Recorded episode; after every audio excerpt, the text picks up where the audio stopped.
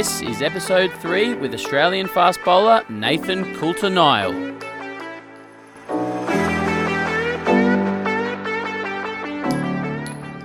Welcome to the Process of Success podcast. My name is Tom Scollay, former professional cricketer, now athlete mentor and online entrepreneur. Each week, we're going to discuss what it takes to achieve success so that you can use the tips, techniques, and tactics to become your best. Whether it's sport, business, music, relationships, or anything else, this is an insight into the minds and lives of some of the world's most successful people. Thanks for hanging out with me today. Now, let's get into today's episode.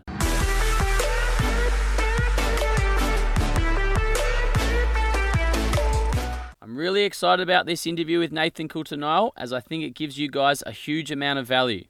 Coulter-Nile has played 2020 and one day international cricket for Australia and has starred in the IPL over the last few years, but his successes haven't come easy. He's been injured for a huge part of his career and has had to continually pick himself up and start again. In this episode, we discuss how he found out he had a rookie contract with Western Australia, the conversation that sparks something within him to change how he went about his cricket, how he's dealt with all the injury and setbacks over the years, what it's like to play in the IPL, what he does to switch off and get away from the game, what his routine is like in between balls, plus a whole lot more. This is an awesome episode, so let's get into it. G'day, guys. Welcome to the Process of Success podcast. We're here, episode three, with Australian and Western Australian fast bowler Nathan Coulter-Nile. Coults, thanks very much for taking some time to join us. No worries. Um, now, I like to start these interviews um, by to- uh, taking you back to your childhood to get a picture of what that was like. Um, you were born in Perth, Yep. Yep. and where, where did you grow up? Uh, so I moved to sorry mate, moved to Port Hedland. Uh, would have been year two, I think. So I grew up. You know, I went to yeah, went to Port Hedland year two, then came back to boarding school year eight down here at Aquinas. So I spent most of my time growing up in the uh, the dust bowls up there. Nice. And, and what's your earliest memory of playing cricket? Oh, it would be definitely in the backyard actually. Um, I used to have a little, uh, it's the Don Bradman style, except I had you know just a wall and a cricket bat. Didn't have any uh, brothers at the time, so I used to throw a cricket ball against the wall and smack it back, and then go fetch it. And wasn't quite good enough to you know get a bit of a uh, you know get a repeat going, so I had to fetch the ball every time like that. But that was yeah, early age, year two, year three, that sort of stuff. And then, so what age did you sort of get into competitive cricket, and when did you start playing with mates at the nets or something? Yeah, so you're always down the down the nets with the mates at school because there wasn't much else to do. So you used to go down there and muck around. But like I, I did, probably didn't start playing seriously till I went to high school at Aquinas. Um, there's always had a hit and giggle at school and stuff like that up up north. But once I came down here, it, it got real serious real quick actually. So uh, that was probably when I started, you know, playing probably for wins and wins and losses. And who was your first team? Uh, the eight C's, year eight C's, Aquinas College. Um, we sort of put ourselves in our own team. Obviously, coming to Aquinas, I was bored and no one really knew anyone. So everyone sort of put themselves in their own team, and I went to the eight C's as a wicketkeeper batsman.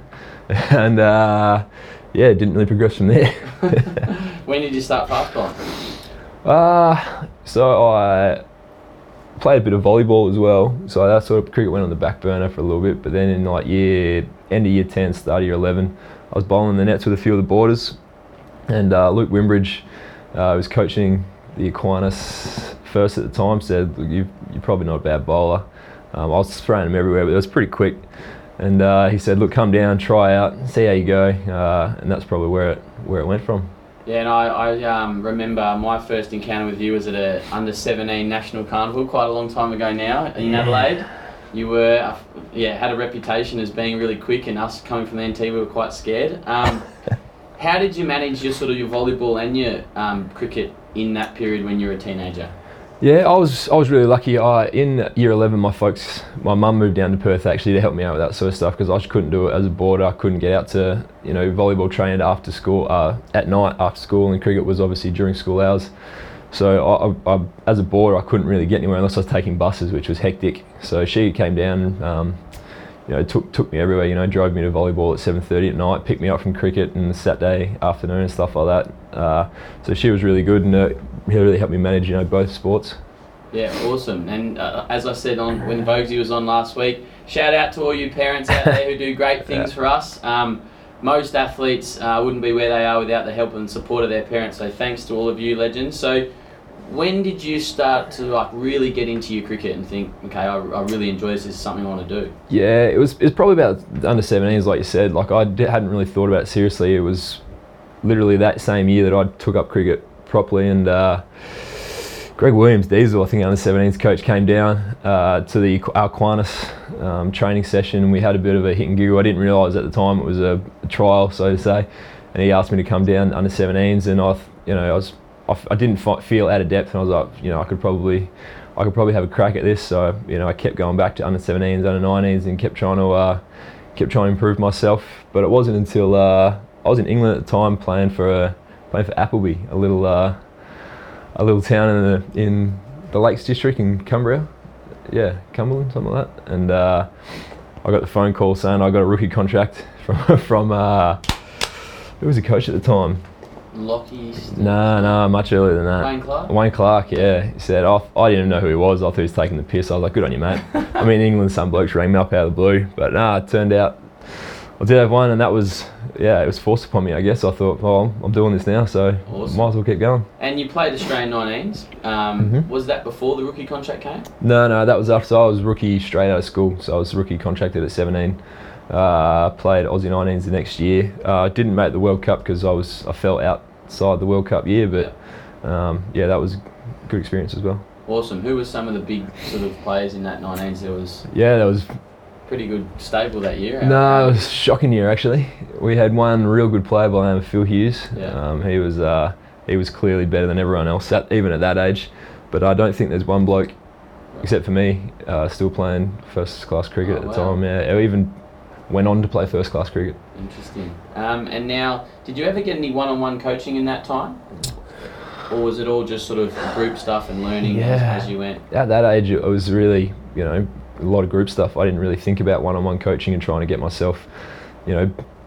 Better or excel past anyone else because it was just you know just still a bit of fun. I mean it's under 19s. You're not thinking I need to, I need to be better than everyone else at that sort of stage. I was just thinking, you know, this is a bit of fun. So it was all group stuff, all net sessions, all just hanging with your mates. Yeah, awesome. And you, you mentioned a big influence your mum had, but who were your mentors um, in your early cricket years, and, and then who who are your mentors now? Who do you go to for support and to, to chat to about your game? I suppose. Yeah, look, I didn't have a lot of mentors, you know, sort of someone you go speak to when I was younger, but I, I did have uh, some really experienced people in my grade team at the time, which was I was really lucky. I had Sean Marsh, you know, Brett Dorey, uh, those sorts of blokes, Sean Irvine, all, all in my grade team that I could didn't realise at the time, but were teaching me a lot about the game and about how to go about it on field. Um, so they're, they're sort of the blokes that you learn off with grade cricket. You learn off your senior blokes, which I at the time didn't realise, but now you sort of really see the influence of that sort of stuff.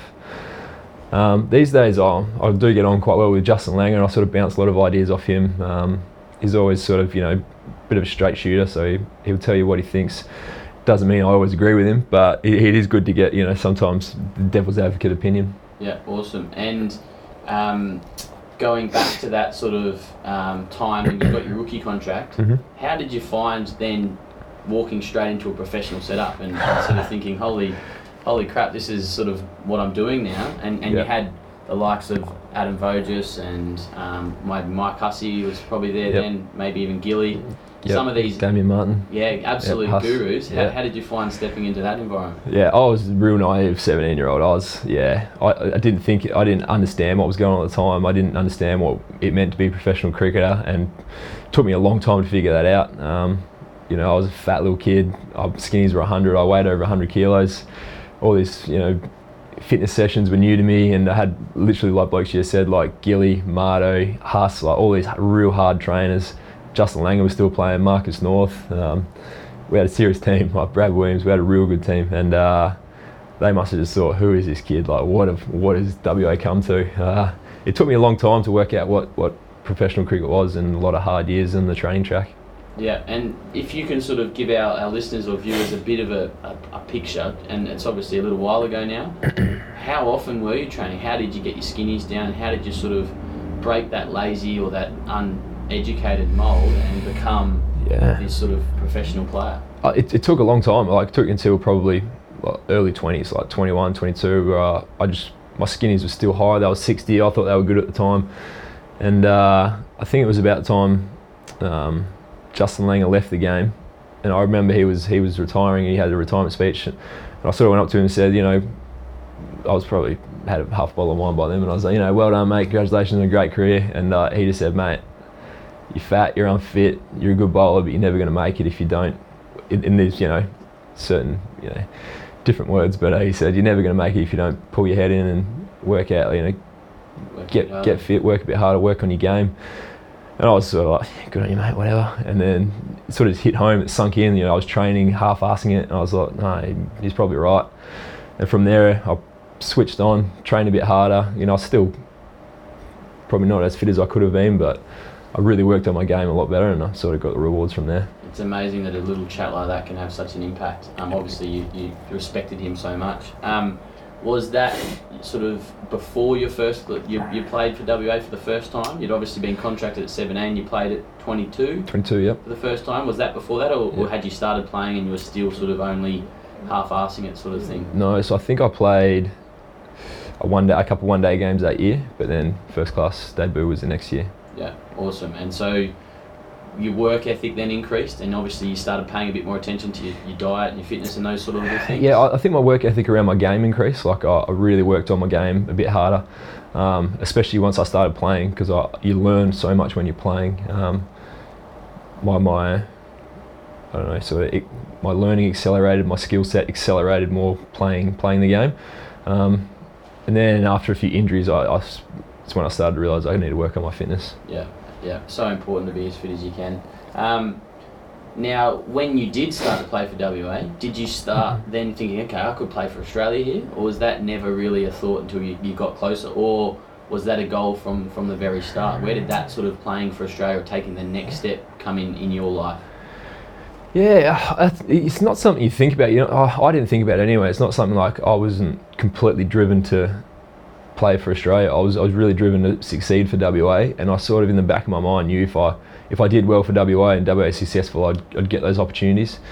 And it wasn't really until T20 came along that uh, I sort of thought playing for Australia was uh, was a chance because I it, it succeeded, and it was obviously so new that Australia didn't have you know they didn't know who to pick. It was still a bit of a test. Players didn't want to play it, so it was still a bit of a hit and giggle for them. So I, sort of got my opportunity through T20, uh, did okay, and sort of just moved on from there. Awesome. And and you you made your T20 debut um, for Australia in February 2013, and then your ODI debut for Australia in September 2013. Um, which I, I heard the story where you were um, you were told at the last minute by Darren Lehmann. yeah. How did you find the step up to international cricket? You'd obviously played a fair bit of um, uh, first class and domestic cricket in Australia before that. Yep. Yeah, I, I, guess I didn't have much time to think about it when I got the call, uh, so I didn't really have to worry about it too much. I just went out there and bowled, which I think really helped me. Um, I just hit it. it was a wi- wicket did a bit that day as well, so I didn't have to do too much. Um, we ended up losing in the end, but it was a really good experience. Something I don't really remember. Like I couldn't tell you. I remember my first wicket, but I couldn't tell you another ball that I bowled. Um, and I thought, you know, I bowled alright, took one for 30 or 10 or something like that, and I felt okay. I was like, it's not too hard. And then the next game, I think I bowled none for 80 against India. Got absolutely smacked everywhere. Thought I bowled all right, and I was like, yeah, this is, this is pretty tough. This is pretty hard. And I've sort of seen through my international career, like stop start, it has been that as soon as I thought I was going all right, I'd, I'd just get absolutely taken down. So I just I now try and just take it. I don't know, not one step at a time, but I really try and remember that the game comes back to bite you. Let's take a break from Coults for a minute and go back to our interview with my Melville teammate and former Australian legend Adam Voges from last week. I look at the way Steve Smith plays now, and I've, having seen how he trains, it doesn't surprise me at all that he's the number one ranked batsman in the world at the moment. Um, he hits as many balls as I've ever seen a, batsman hit at training. Um, and look, that's not for everyone. That's not everyone's cup of tea, but for him, he obviously needs that, and that's what works for him. And um, he's been incredibly, incredibly successful with that. But I think a work ethic and a confidence in your own ability are two of the things that every great player has. Now let's get back to Coults. Yeah, that's, that's incredible. I actually heard a story about um, JL and how he used to sort of tell himself how he wasn't feeling very good. Yeah, so yeah. that he'd never relax. Yeah. And do you think that that's what maybe you sort of subconsciously you sort of thought, okay, I'm ready on Yeah. this level, and you relax a little bit. That's bit? exactly right. You sort of just you take you don't concentrate as much. You take your foot off the accelerator, whatever it is. As soon as you sort of feel like you know I'm, I've made it, I'm here. You know I, I can do this. Like you just you just bowl not very well. now on that, um, we, we get contacted a lot by sort of young players and they, they sort of talk about how do you deal with coming back from a bad performance. Obviously, you had your good start, and your second ODI, you've, you've not, probably not done as well as you would have liked, even though you, you sort of thought you bowled well. But how did you bounce back from that, or how over throughout your career when you've not gone as well as you liked? And, and as a cricketer, we know we have a lot of bad days. How have you bounced back from them? I think that's just it. As a cricketer, you have a lot of bad days. I think you know, ninety percent bad days and ten percent good days, but those ten percent good days are really what get you going again.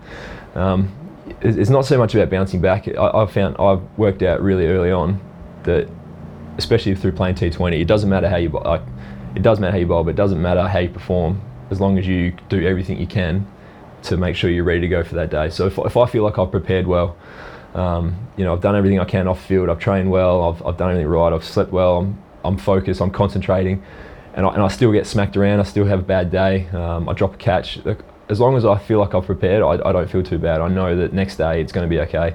I'm going to bowl well. They'll probably hit a full toss to cover or something like that. Um, so, but if I hadn't, if I hadn't done the work and I hadn't sort of done my homework, I'm not concentrating. That's when you sort of beat yourself up. You're like, no, like I said, you feel like you switched on. Come back, make sure you're concentrating, make sure you do all the work beforehand, and uh, let the game take care of itself. I think that's such an amazing little insight um, that everyone should really note down. Is about um, it's something we try and sort of work with with our cricketers is about get your preparation right and then trust yourself and trust whatever happens happens. Yep. Something I, I sort of um, read in Tim Cahill's book. It's the same mantra. He, he works his ass off and gets himself ready, and then when it's game time, he just says whatever happens happens. And like you say, if you have a bad day, so be it. You don't beat yourself up for it. So that's a great little insight. Thanks for sharing that. Now you've been close to test selection a, few times, um, 12th man a number of times, and um, if it wasn't for injuries, um, which we'll get onto shortly, you uh, you no doubt played a bit of Test cricket by now, but it must have been a bit of a roller coaster of emotions over the years, where you've been really close, um, and then you're out of the team or you're out of the squad, either through um, someone else being brought back in or, or maybe injuries. How did what were those experiences like, and how did you deal with that roller coaster of emotions? I suppose.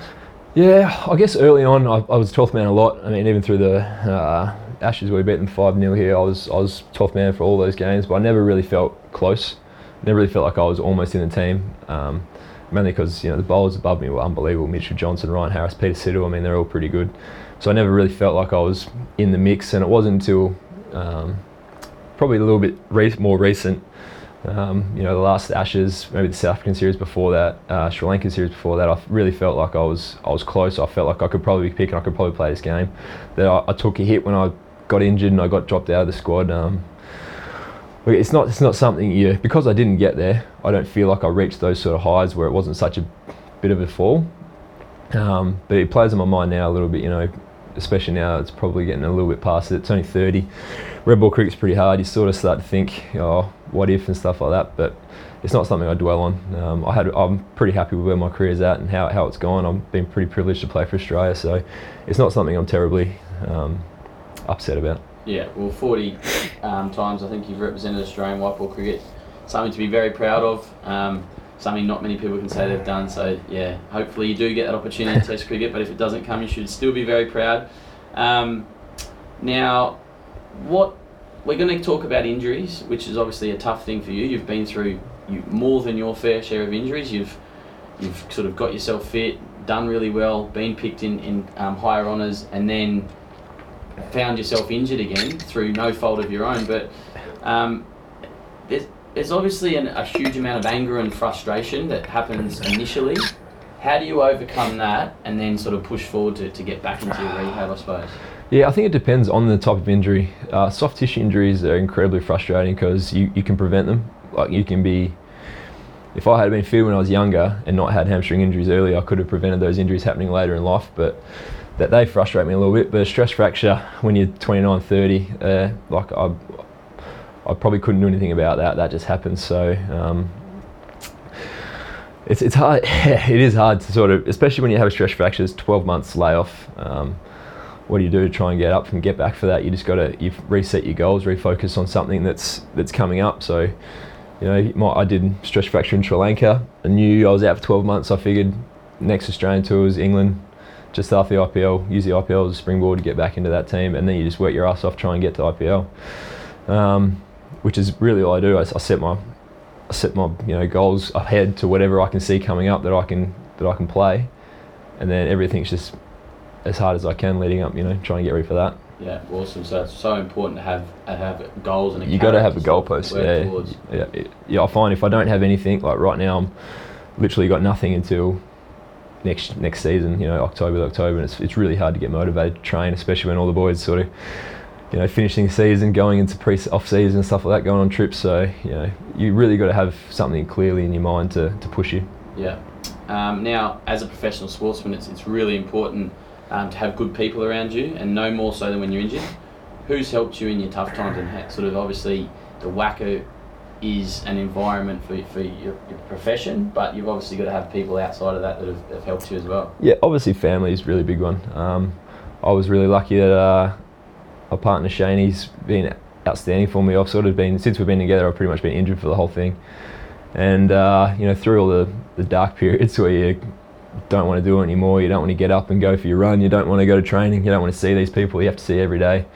Um, she's sort of you know helped me out, made me feel better, sort of got me out of bed. Um, also, my daughter, she uh, she doesn't really care about cricket, so she's uh, she lo- she loves me no matter what. So they're the sort of things that get me through. I mean, not everyone has family like that, like you know, but um, you, you- definitely need someone around you, someone close. If it's a best friend, your mum, your sister, anything, you need someone just to to get you out of bed and you know not worry about cricket. There's there's other things in life other than you know hurting your back in cricket. Absolutely, well said. Um, now, how how have you passed your time throughout your injuries? Obviously, you're not going away and you're not playing um, as much.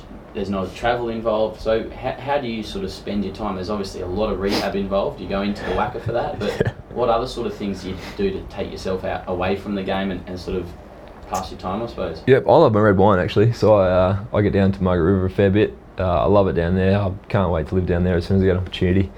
Um, and that really really chills me out. You know, it's it's quiet. There's a bit of surf, bit of bit of sun. Um, so yeah, that's what I do. I try and get away. I listen to a lot of music. Read, try and read as much as possible. I haven't read a book in a while, but um, just something to take you away from from cricket Yeah. which can you know take up take up a lot of time. So find anything that, that really maybe don't read an autobiography about Steve Waugh. Maybe you know read a f- fantasy or a sci-fi book or something like that. Go get away from cricket. Go to a country that doesn't doesn't even play cricket. You know, learn about different cultures. Just get get yourself away from it. Yeah, awesome. And in your day to day, sort of the last few weeks, let's say while you've been uh, rehabbing, is it a couple of hours a day at the WACA doing doing stuff to sort of strengthen the back, or Yeah. how does that actually look? Yeah, it's flat stick. Uh, as soon as you're in a rehab, you do you're doing as much as possible. So it's it's a bit of it's a bit of a process. You, you start whatever you just I'll use my back as an example. So you'll go in and uh, you can't run, you can't sort of do anything. So you sit on a bike for you know an hour and a half a day, get your get your um, your calorie intake down, and then uh, once you can sort of start weights again, you incorporate that plus your bike, and then you can sort of start running plus your bike plus your weights, and these sessions could take you know up to four hours. I was now now I'm at least running and gymming. It takes at least three hours a day. Plus, you do an extra. I do an extra run on top of that just to try and top up. So it's it's easily a four or five hours out of your day of actual training, let alone the rest period in between that. So it takes up your whole day. And is there physio or massage or other things? Yeah, look, as well? There, there is physio available. I hate sitting on the physio bench, so I, I try and stay away from that as much as possible unless I absolutely need to. Um, yeah, when you're on the physio bench, usually means you're injured or you're sore. So I just mentally just try and stay away from it. Yeah. Um, but yeah, there's all sorts of recovery, pool recovery, uh, beach recovery, stretching. We do a lot of Pilates.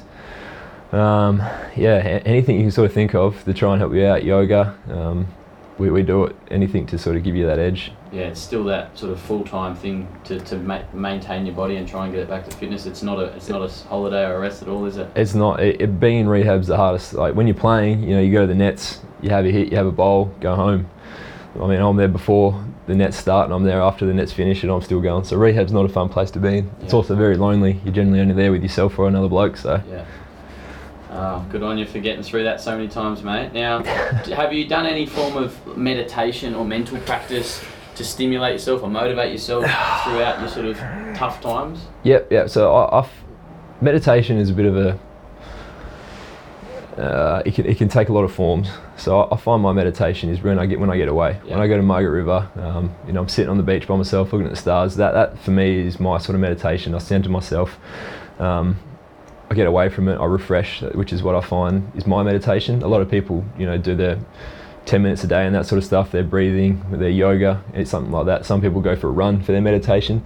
I don't think I think meditation's given a bad a bad name because everyone thinks you've got to sort of sit down and, in a weird pose, but it's not. Meditation is just about turning your brain off for a little bit. You know, go for a surf, go for a run. It's just, you know, it's just about stop stopping your brain working for a little bit. So I, I, do that as much as possible. Yeah. Absolutely, that's something again we encourage our athletes, and I think you've, you've hit the nail on the head there. It doesn't have to be one form; it can be, be anything just to switch yourself off and relax. Now, you just mentioned about you've got nothing to sort of um, work towards at the moment, which mm-hmm. is really sort of unfortunate as you were due to go to the was it the um, Royal Challengers Bangalore in this year's IPL. Yep. Yep.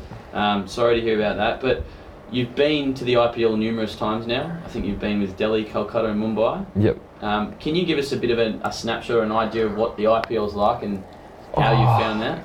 Yeah, it's it is hectic. Um, yeah, um, it's I don't know if you know about India, but India's hectic as it is. But imagine that with you know throwing Sachin Tendulkar on your bus as well, and then imagine these. Pe- oh, I don't know how I don't know how to describe anything other than hectic. But um, the playing schedule's hectic. I think you play 18 games in a month or something like that. Traveling every game for that.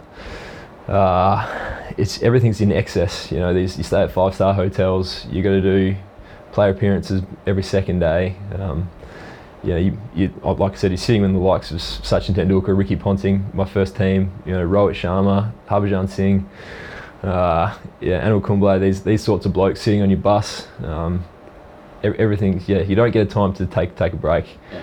Um, and the sort of money that's thrown around over there is ridiculous as well. There's blokes getting paid a million dollars for a month's work. Um, Chris Lynn just went for 1.8. You can't even throw a ball, you know. Like it's just everything's just excess. Yeah. But uh, yeah, it's, it's not. It's it's, re- it's really hard. Like, people see people going for you know. Uh, AJ Tyler went for 1.5, whatever it is, and people think, you know, how's he getting paid that sort of money bowl a cricket ball, it, you, I promise you, you earn it. Yeah. You really earn your cash for what you what they make you go through over there. Awesome. Now, um, with the with the big money, obviously comes pressure and expectation. Yep. And with huge following and huge number of people watching, how do you how have you managed that expectation in the IPL and the screaming fans and the owners sitting there and all sorts? How have you done yeah, that? I think I've been really lucky as I've always been sort of a backup for someone whenever I've gone to IPL and just ended up playing because that whoever's ahead of me has got injured or is not performing, so they, they never really expected too much from me. Um, so I, I, was really lucky in that sense that I've always sort of performed in the IPL as well. I've never really had um, a bad season. So I've, I've, got injured a couple of times, which has hurt me a little bit, but um, I've been a little bit lucky in the sense that I know players who have gone over there for like a million dollars, like you've said, and they're not even performing badly. They're taking, you know, two for 30 off their four, but because they're getting paid a million bucks, the owners who, you know, rightly or wrongly have a lot of say in the, in the game, will put a lot of pressure on that, on that, um, on the team coach to pick someone else because they're paying him a million dollars. They want more, more out of him. So, you know, when that sort of stuff starts to happen, that you start to doubt why you're there and you know what, what you're doing and stuff like that. So I, have never experienced it personally, but I know it could be, I can be, a very daunting place. Yeah, and do you think you your success comes because personally you weren't putting too much expectation on yourself? Oh, I don't know if that's what it comes from, but I definitely don't put any expectations on myself over there. Um, I just go out there, literally free, free mind, free spirit, and just play cricket. If it if it doesn't happen, like I said, it's for me, it's it's an extra it's not something I set myself to. I want to play for Australia and WA. Going to IPL, it's good fun and you get paid well, but it's not something I you know I can, I can live without it. Awesome. Now, you just touched on playing with a free mind, free spirit. What I, am obviously not a fast bowler. I bowl a little bit of um, part-time spin, but as um, a batting coach, I talk a lot about um, having a pre-ball routine and sort of switching on and switching off. Um, what do you do, or do you have a mental routine to switch on and switch off? What do you do when you've bowled the ball and you're walking back, and then what do you do when you get to the top of your mark, and how does that process look work, and what does it look like? Yeah, so you hear a lot of people talk about um, when they're bowling well, they're not thinking about anything, and I find it just really annoys me because to get to that space is really hard. To get to a space where you're just running in, ball's coming out well, it's really hard. Sorry. Um, so I find a, a, routine for me works a little bit better, and it's not a routine where I stand at the top of my mark and touch my leg and like Steve Smith smacking his pads around like that. I, I, I literally just make sure I'm concentrating when I before I run into bowl. So I want to know what I'm bowling, and then when I've set my mind to that, I know if I'm looking at the spot that I'm concentrating. As soon as I drift away and I look at the batsman or I'm not looking at the spot, ball starts to go a bit everywhere, and I sort of know to myself I'm not I'm not switched on. So um, Is that a spot on the wicket? wherever I want to bowl it, yeah. So I, a lot of people look at off stump alone to try and bowl, but I'm if usually when you even when you're throwing or when you're driving or anything like that, if where you look is generally where you go. So if I know I'm looking at a spot, and sometimes it helps when there's cracks and stuff in the wicket because you can really hone in on a spot, and I find as soon as if I know if sorry if I'm looking at the spot, I know I'm generally going to hit it. Awesome. And then the ball's been bowled. Do you do a little bit of analysis, or do you just sort of relax, say something like as batters we sort of talk a bit about playing a song in your head to sort of switch on and switch off. Yeah. What do you do after the ball's been bowled generally? Glenn McGrath was good for that. He said if he's singing a song, he knew he was switched on. But like, I, I'm off completely. Like um, uh, early on, you might get a feel for the feel for the wicket, feel for the ball, and like no, uh, it's got to be a bit fuller, a little bit shorter. But once you're into your rhythm, it's I'm just off off completely. I buy my ball, switched on, look at my spot. As soon as I've let it go, just completely off. Just walk back to your mark, have a chat to mid off. I like to having I like having someone funny at mid off actually. Like um, Hilton Cartwright's good at mid off because he's he's a bit of an idiot. Yeah. so he's good to have there. He switches you off, calms you down, um, especially when you get quite fired up. It's good to have someone just to bring you back down. Yeah, awesome. And now give us an insight into your preparation. Let's say you're you're sort of over in the IPL. You've just mentioned the hectic schedule. What is that sort of? How do you prepare? Um, is there much training, um, or is it all just stuff done pre-game, or how do you, how does the sort of your it happen there? And then also tell us about what you do here in Australia. Yeah, it's, it's quite different. IPL, there's not much preparation, there's not much training um, because it's such a hectic schedule. I think you play every sort of day and travel. So that's just rock up to a game, play, forget about it, next game, play. So there's not a lot of, that goes into that. Um, you don't do much analysis either because that's all done outside um, by the coaches and caps and stuff like that. So it's really just rock up and play. A little bit different here um, for WA and Australia. There's a lot of analysis that goes into each each team, each player, matchups, who who bowls well to who, and stuff like that. So you sit down for a couple hours before each game and sort that out, uh, and then you'll go to training and you'll train for that particular game. That's this is a few days out, you know, as, as early as you can, and then uh, before the game, it's literally get your wrist right. I bowl, I might bowl an over. Uh, feel like it's coming out well. Go recover physio, um, ice bath, stuff like that. Make sure I'm fresh, ready to go. Um, but all the work's sort of done as early as possible, leading into the next game. So you just bowl, up bowl one over in warm-ups. That's enough. Warm up for the day before, Oh, so the day of the game. the day of the game. Yeah, I'll, I always get there early. I'm always first to arrive. I like to just be relaxed. Don't like to stress out. Go look at the wicket, have a coffee, have a water, get rehydrated after my coffee, and then uh, yeah, it's it's generally team warm up. So you know, run through stuff like that. Toss will go up. Um, batting's always the best day. Go sit down, do nothing. uh, bowling, yeah, I'll, I'll I won't bowl too much. I'll bowl off a couple steps, get my wrist right, and then get off the full run. Bowl until I feel like I'm I'm ready to go for my first ball. Don't want to be warming up my first ball. Um, and then yeah, that's that it. So it's not a certain number. It's a feel thing. It's a feel thing. If I have to bowl six overs to feel like I'm ready to go, I'll bowl six overs. And if I have to bowl three balls, I'll bowl three balls. Excellent. I think that comes back to knowing yourself, knowing what you need. And a lot of people don't. They try and follow what someone else does. So, um, now you've mentioned Ponting, um, Tendulkar, Rohit, um, who you shared. We were in the same team, same dressing room with. What are some things you've learnt from some of these best players, some of the best players ever to play cricket? Yeah, well, it's it's different. It's different because I see someone like Tendulkar will hit, you know, maybe face bowlers for like half an hour and then go hit a few balls and be done. And I'll see a bloke like Steve Smith who will hit for hours and hours and hours and hours, um, eh, which is easy for batting, I guess, because you can really re- repeat, and repeat, and uh, do that sort of stuff. When you're bowling, I think it's really important to get the most out of every ball you bowl because you obviously can't bowl for hours and hours, you'll break down. Um, and every bowler goes about it differently. Um, I know, I don't know if anyone knows Michael Hogan used to play for WA, fantastic bowler. Used to bowl until he got it right. If that took two hours, it took two hours. Um, when blokes like Ryan Harris get his wrist right, be bowling beautifully, sheds. You know, so I think it's really, uh, it's really individual about how, how you how you go about getting the best out of yourself. As long as every every time you go to do it, you're doing it with purpose. you know, Steve Smith hits for hours and hours, but he's not just out there hitting balls because he likes hitting balls. He's out there working on something. Um, same with Hogs, working on something. It's a lot of a feel thing. When you feel like you're good, generally that's when you want to keep going. I feel. So you want to really groove that that mentality. So if I'm feeling good, I'll I, will i will I'll stop. But I mean, I'll bowl as much as I need to to get to there. Yeah, awesome. Now, um, something that's common amongst the world's best cricketers and people of all industries is sort of their having good habits and routines. Do yep. you have any sort of daily or weekly habits or routines? You sort of have a morning routine or nighttime routine or anything that you do on a regular basis? Uh, when I'm playing, it's a little bit different. When I'm playing, I, I always like to uh, be early for anything. So that's so my routine is just to make sure I'm there on, you know, with heaps of time. I, I'll, I'll make sure. I don't, I don't know if I'd call it a routine, but I'm there early and I make sure everything's ready. You know, I don't want to have to get there and be not have my shoes spiked up or anything like that. So I get to the ground um, real early, make sure my shoes are ready to go, make sure my bag's packed, make sure I've got everything. Um, so I don't know if that's so much of a routine, but just, I like to be prepared. Yeah. Um, I don't really have any superstitions or things I'll go through every day or anything like that. Yeah. And just going back to your sort of pre-game or your training preparation, um, how do you find switching between formats? Um, saying 2020, yep. Um, one week, and then the next week might be back into into red ball four day cricket.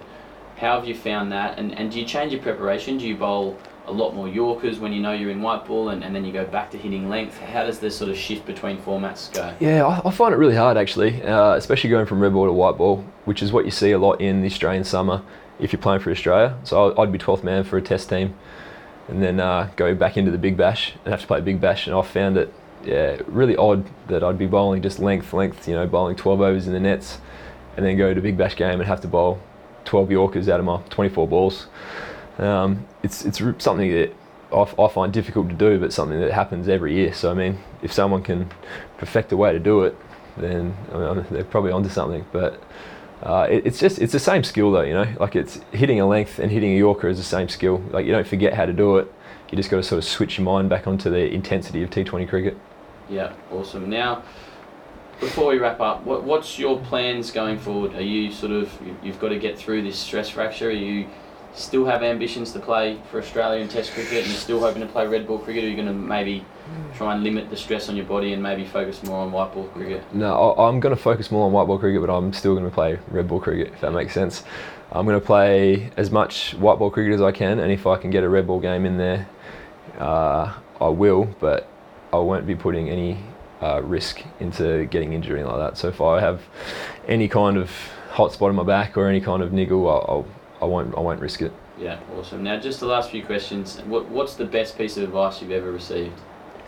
Yeah, I've, I've already touched on it. It's from JL. He probably won't even remember telling me, but it was just you know, you're never gonna you're never gonna make it if you don't switch on and get fit and you know actually actually put the work in. Um, I thought I could probably coast through until I realised this this game is actually quite hard. You can't do it if you're fat, overweight. You're not switched onto your bowling. You're going through the motions. You just can't do it. So put put a put a bit of effort into every ball, every every weight session, every you know, conditioning session. You put the effort in, and you get the rewards. Um, now, what's your definition of success? My definition of success in cricket, I think, if you're having fun um, and you're enjoying the game, I think that's you're having success. Awesome. That's a great, great answer. And now, finally, why do you play cricket? Why do I play cricket? Well, it's probably the only skill set I have in life, so it's paying the bills. But I, I, do genuinely, I genuinely enjoy it. I love, I love playing grade cricket. I love playing for WA because that's where I have the most fun. Um, playing for Australia is real serious. You know, ha- you don't have a lot of fun playing for Australia, but um, when you play for WA, when I go back to Super Flora with your mates, it's, it's actually genuinely some of the better times of your life, especially sitting around after a game having a beer. Like, I mean, they're, they're the best times in, in, in life, I think, and that's, that's why I play. Absolutely. I think that's a pretty common theme. Now, how can um, our followers, uh, our listeners, our community, how can people follow you? What sort of social media handles can they look at you? Uh, just Instagram, I think. It's pretty boring. Uh, there's not much there. I don't put much cricket stuff up, but uh, yeah, that's, right that's about we'll Put a link to that. Cool. Thanks very much for your time. Cheers, Appreciate mate. it. Thanks, bud.